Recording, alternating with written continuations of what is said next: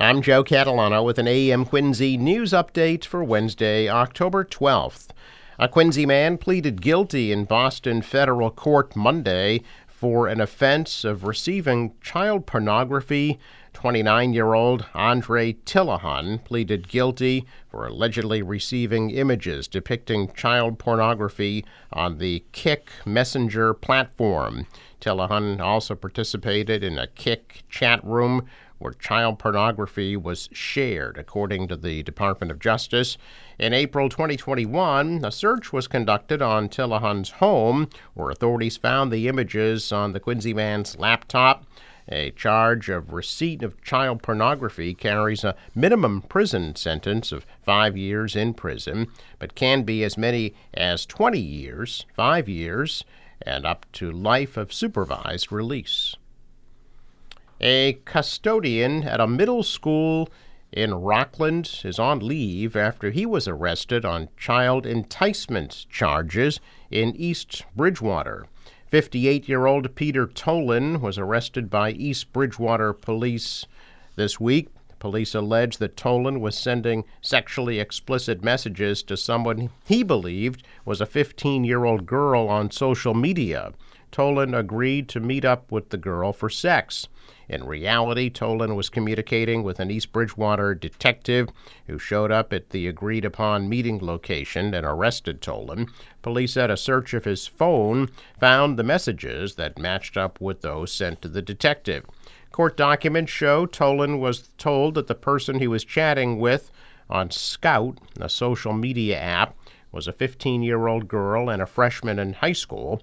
Rockland Public Schools were notified of Tolan's arrest when investigators realized he was employed by the district.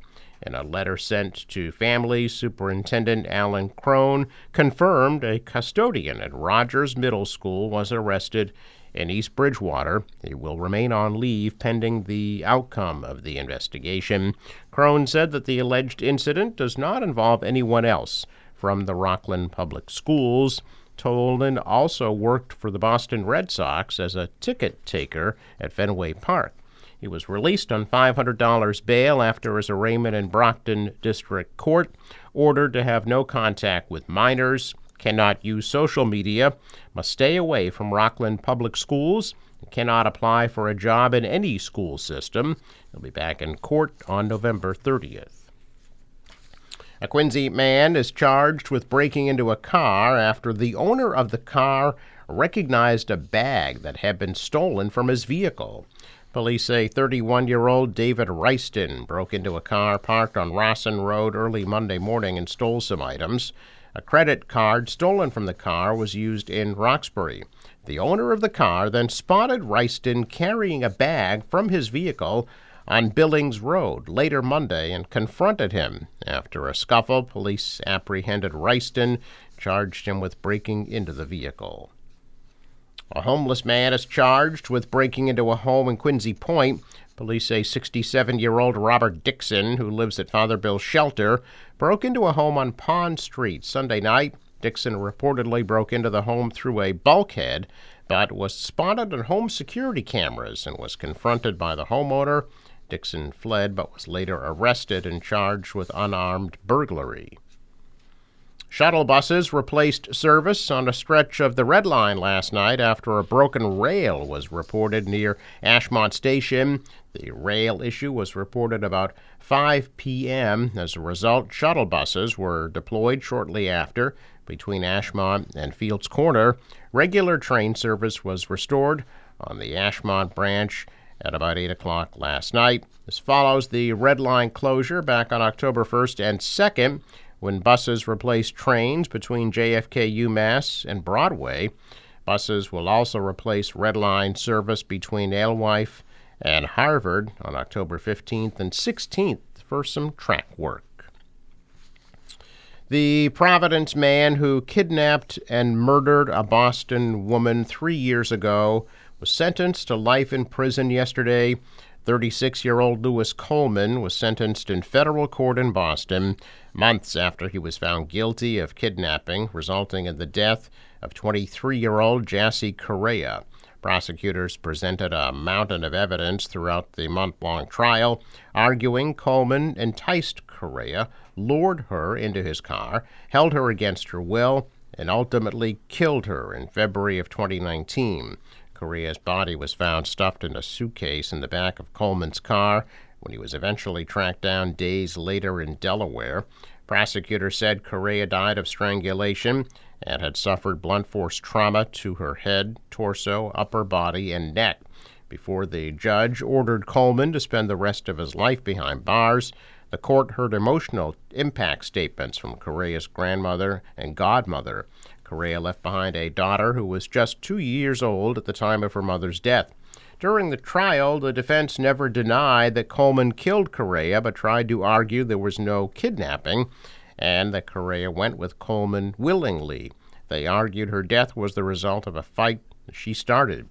The federal charge of kidnapping resulted in death holds a mandatory sentence of death or life in prison. Prosecutors previously said they would not seek the death penalty. An iconic Massachusetts furniture store known for its sprawling five acre warehouse and showroom is closing its doors after more than 60 years of serving residents in New England. Rotman's Furniture of Worcester announced yesterday it'll begin total liquidation on Friday with the retirement of its president and CEO, Steve Rotman. The going out of business sale includes over $20 million furniture, mattresses, and heirloom quality rugs that will be deeply discounted at closeout prices. The 83 year old Rotman has spent his entire life and career in the furniture industry and will be concentrating on his role as CEO of ViStar Corporation. His parents, Murray and Ida Rotman, founded Rotman's Furniture in 1956. While some people were skeptical, others agreed with the findings of a recent report by market research firm Top Data that Massachusetts is the happiest state in the country. The report looks at seven key indicators, including employment, leisure activities, mental health, personal finance, personal relationships, physical health, and social policies. All six New England states rank in the top 15 on the list. Connecticut came in at number 3, followed by Vermont at number 10, Rhode Island at 11, New Hampshire at 12, and Maine at number 14. Check of business news. This morning stocks are mixed. The Dow was up 36, the Nasdaq dropped 115, the S&P fell 23. Asian stocks also mixed. The dollar rose, the euro is also up, and oil at just under $89 a barrel. In sports, the Bruins open up their regular season in Washington against the Capitals tonight at 7 o'clock. The National Weather Service forecast today mostly sunny and pleasant, a high 73 degrees. Increasing cloudiness tonight, low 46. Tomorrow, scattered showers in the afternoon, high 70. Heavy rain tomorrow night, and a low of 53. Lingering showers on Friday morning, the high of 70 degrees. Partly cloudy, 68 on Saturday. For the boater, waves about a foot, southwest winds 5 to 10 knots, a high tide at 1:42 p.m. Sun rose 6:53, sets at 6:06. Traffic note: Fore River Bridge scheduled to open today at 11 a.m., Thursday at 9 a.m.